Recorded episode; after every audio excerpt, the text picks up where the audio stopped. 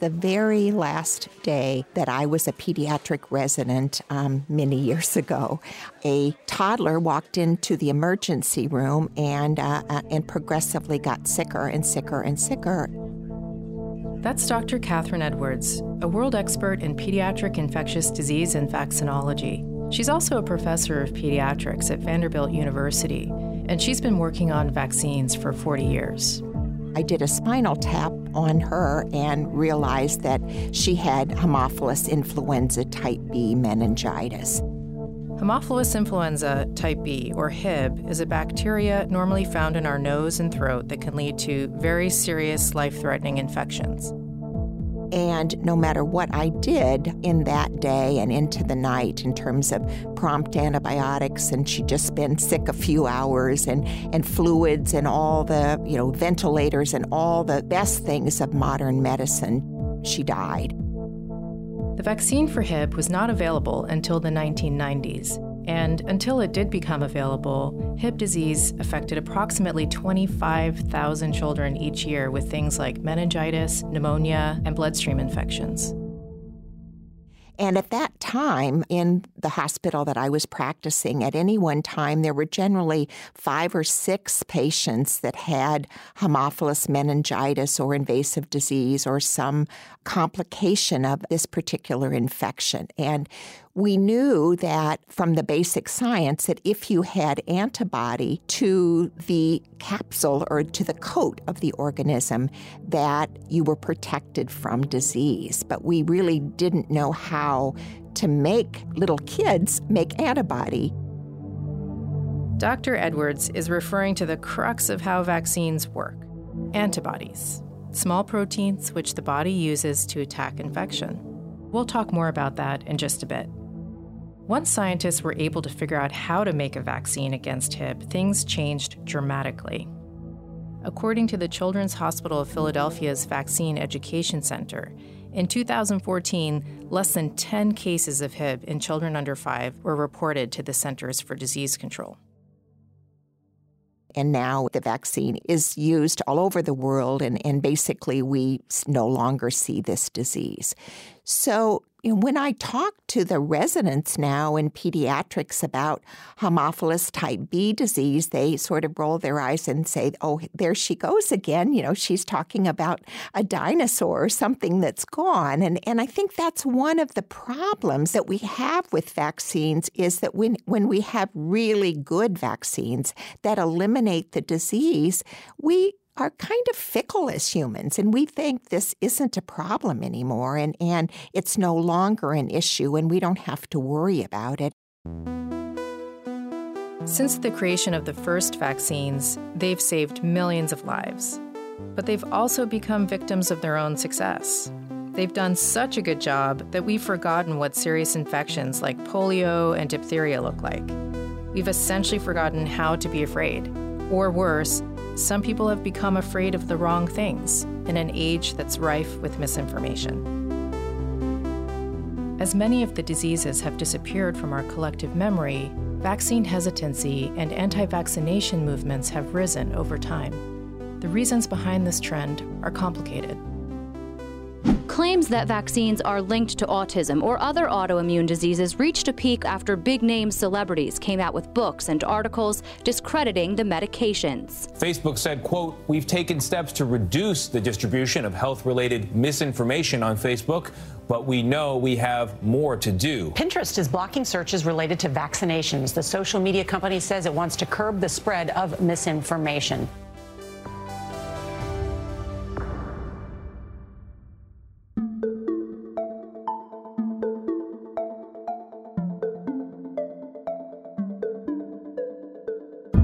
So, how did we get to this point, and where do we go from here? The way I see it, I think we need to learn as much as we can from the experts. And as you listen to the next eight episodes, I'll be talking with vaccine experts like Dr. Edwards about many important topics. We'll be talking about basic science and history to global health impact to vaccine hesitancy and innovations in policy. This is The Antigen. I'm your host, Yasmeen Agosti.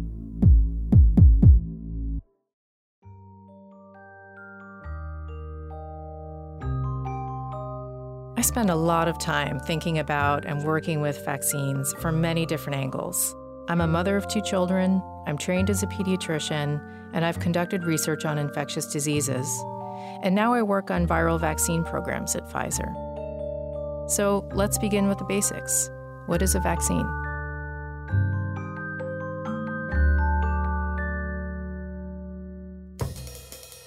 So, to the average person, I would say a vaccine is something that helps train our body to fight these infectious diseases. They prevent children and also adults from becoming infected with some of the worst infectious diseases known to humankind.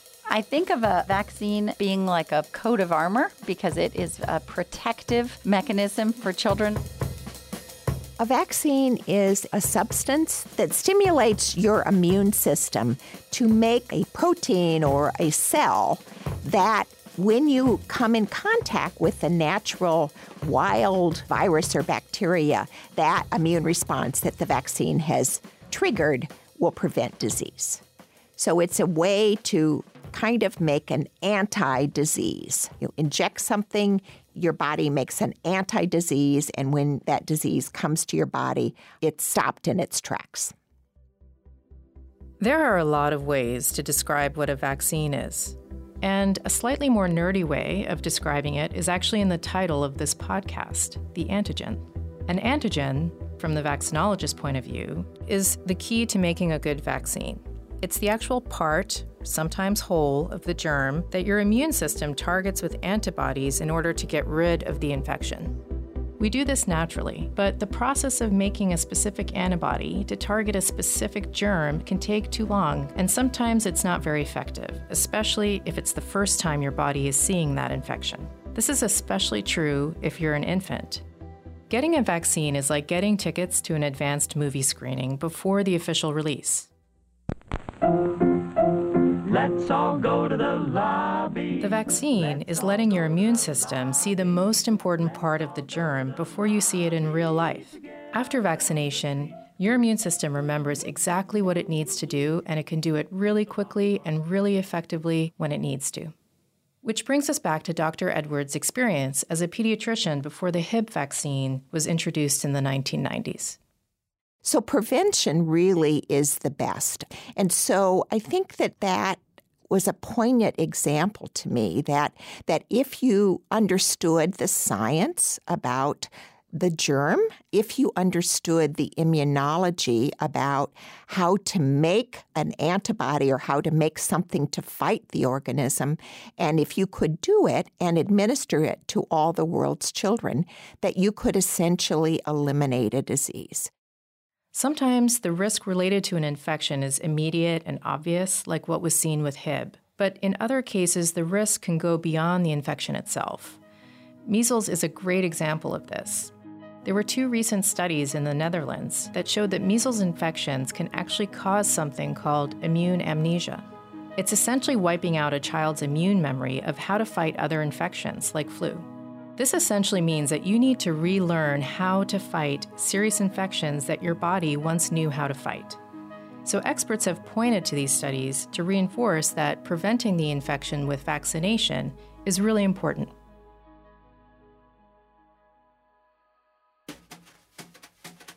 There are several different kinds of vaccines, but keep in mind that they're all designed to do the same thing teaching your immune system to make a specific kind of antibody. Currently, there are four major kinds of vaccines. There are other types of vaccines or vaccine platforms that are being developed, but we'll get to that in another episode. So, we have live attenuated vaccines. A live attenuated vaccine is um, a vaccine that actually is still alive. That's Dr. Edwards again. It also, however, is different than the disease uh, from which the vaccine came, the germ that causes the disease from which the vaccine came, because it is attenuated. Attenuated means weakened. And it's not capable of causing the disease that the virus caused in the very beginning. We have inactivated vaccines. And so those vaccines are, are inactivated and mean exactly that, that the virus is there all of its parts are there, but it's killed, it's inactivated. Um, and a classic example of that um, is influenza vaccine. Now, there's some other flu vaccines that are made in slightly different ways, but the standard um, flu vaccine that almost all of us get, the virus is grown in eggs and it's harvested, it's inactivated or killed, and then it's purified and that's given as the as an injection. We have toxoid vaccines.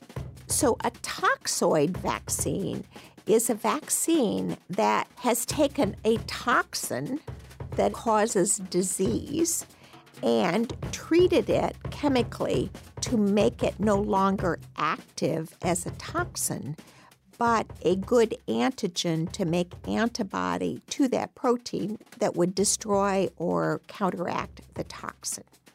So, for instance, tetanus toxin is a potent neurotoxin. So, you couldn't use that as a vaccine because if you injected that, the patient would get the neurologic disease. So, what has been done is that that particular toxin is is treated and toxoided to make it not uh, active but to still allow it to retain its ability to function as an antigen and to make good antibody to the toxin. And we have subunit conjugate vaccines. So they take subunits of the germ. Those subunits are used as antigens and given as the vaccine. But they're really purified subunits or subparts of the vaccine so that the proteins that are made are purified and then those are given as subunits of vaccines. Most of the conjugate vaccines that are given um, routinely to children consist of a protein, and those proteins then are are linked or are joined or coupled with the sugar or the, the sugar coat of bacteria. At this point, we've explained what vaccines are and how they work to help protect us as individuals. But it's also important to note that for certain infections which spread easily from person to person, such as measles or polio, the protection goes far beyond the person who got the shot. You've probably heard others refer to this concept as herd immunity. But I actually prefer the way Dr. L.J. Tan describes the concept. He's an immunologist and the chief strategy officer of the Immunization Action Coalition you know, we've used herd immunity for so long. I'm really trying to move it towards this rhyming community immunity. Because you know what? No one wants to be called a herd. Uh, I mean, we're all about communities, right? We're a community. And when I get vaccinated, I'm, I'm hopefully, if I get people around me vaccinated, I'm protecting my community. So I'm definitely protecting the herd, but herd just sounds, you know, I don't like the sound of it, so I don't use it. Community immunity only works when a certain percentage of the population is vaccinated and protected against a disease. We call that vaccine coverage. The more contagious a disease is, the higher vaccine coverage needs to be in order to stop infection from spreading. A very timely example are the recent series of measles outbreaks, which occurred here in the United States. Dr. Peter Hotez, professor of pediatrics and dean of the National School of Tropical Medicine at Baylor University, explains how measles reveals both the importance and the vulnerability of community immunity. When you start to see a drop in vaccine coverage, bam, the first thing you see is measles. And that's because measles is so highly contagious, is one of the most contagious viruses we know about.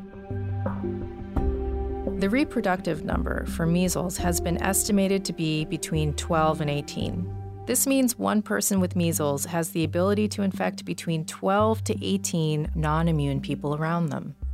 Typically, these unvaccinated people are actually infants who have not yet received their measles vaccine. It's something we don't typically give until about one year of age. To provide some contrast, the Ebola virus has an estimated reproductive number of 1.3 to 4.7. In order to prevent the spread of measles in the U.S., the CDC recommends that MMR vaccine rates should be above or equal to about 95%. And as a country overall, we came pretty close if you look at the 2018 19 school year, with an estimated 94.7% of children. However, a high national vaccination rate doesn't quite explain how we ended up with one of the worst measles outbreaks we've seen in decades. So, one of the things about measles um, is it's very unforgiving.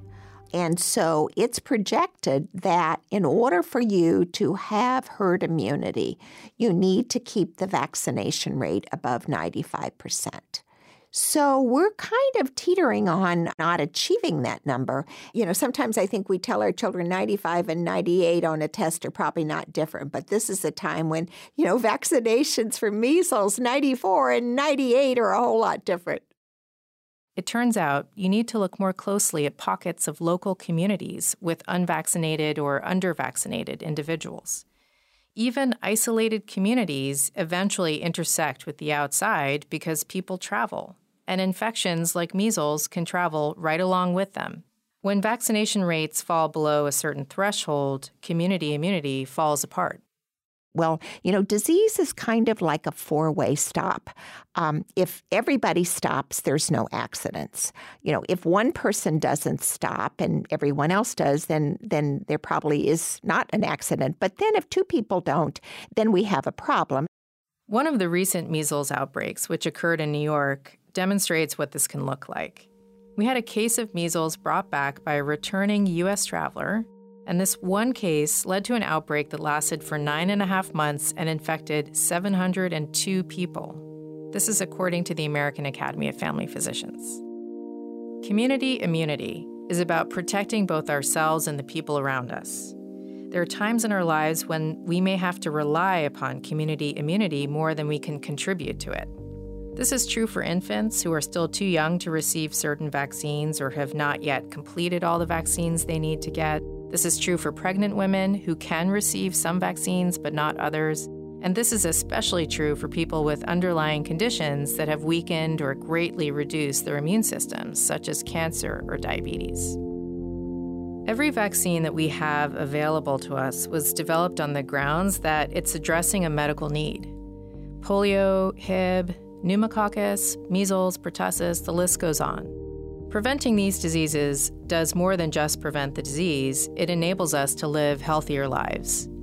Martha Rebour, Executive Director of the United Nations Shot at Life program, explains how this idea has informed the work that they do, which is to ensure that vaccines reach children around the world. I think vaccines are our hope, you know, our name, Shot at Life. It's giving people a, a shot, a chance at having having a life, getting to five years old, which we know is such a critical age in many countries for child mortality. It gives hope to mothers.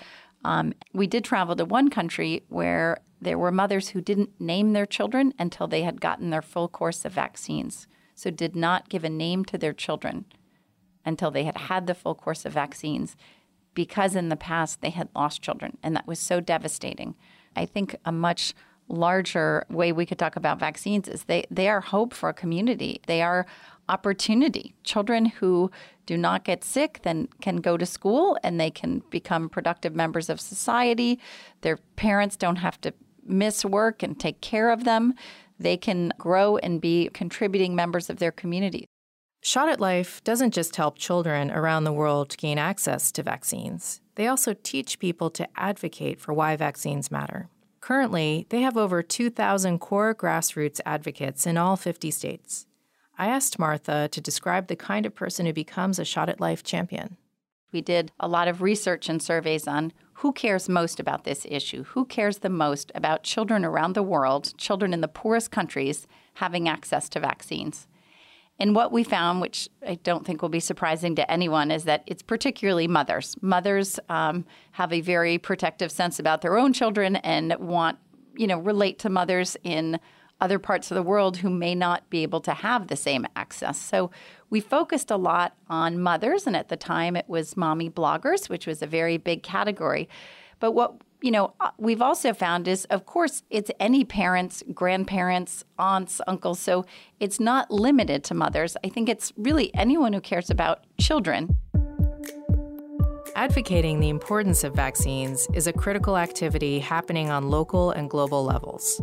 It's a message that needs to be conveyed by many different kinds of people in many different roles parents, community leaders, healthcare providers, public health officials, just to name a few. While numbers and percentages help to convey the magnitude of a disease and the impact of its prevention, personal stories resonate deeply. They help us to remember why vaccines matter. I spoke with someone whose experience with personal tragedy inspired her to get involved.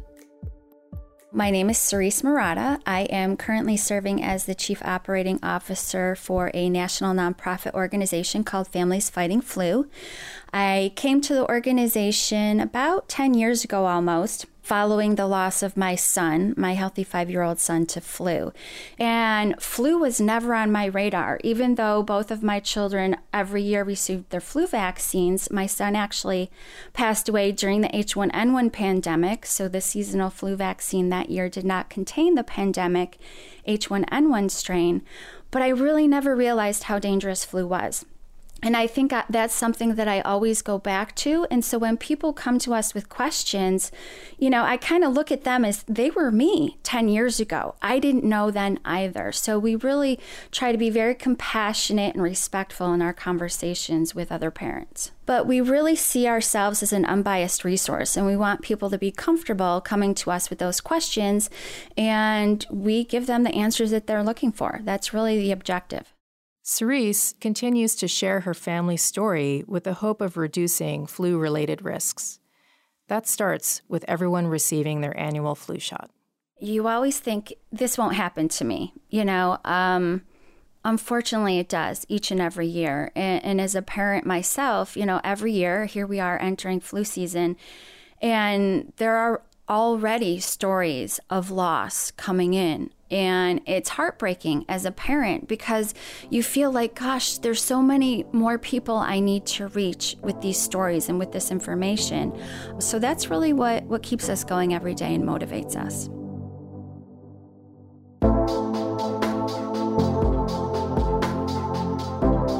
And that's it for this week's episode of The Antigen.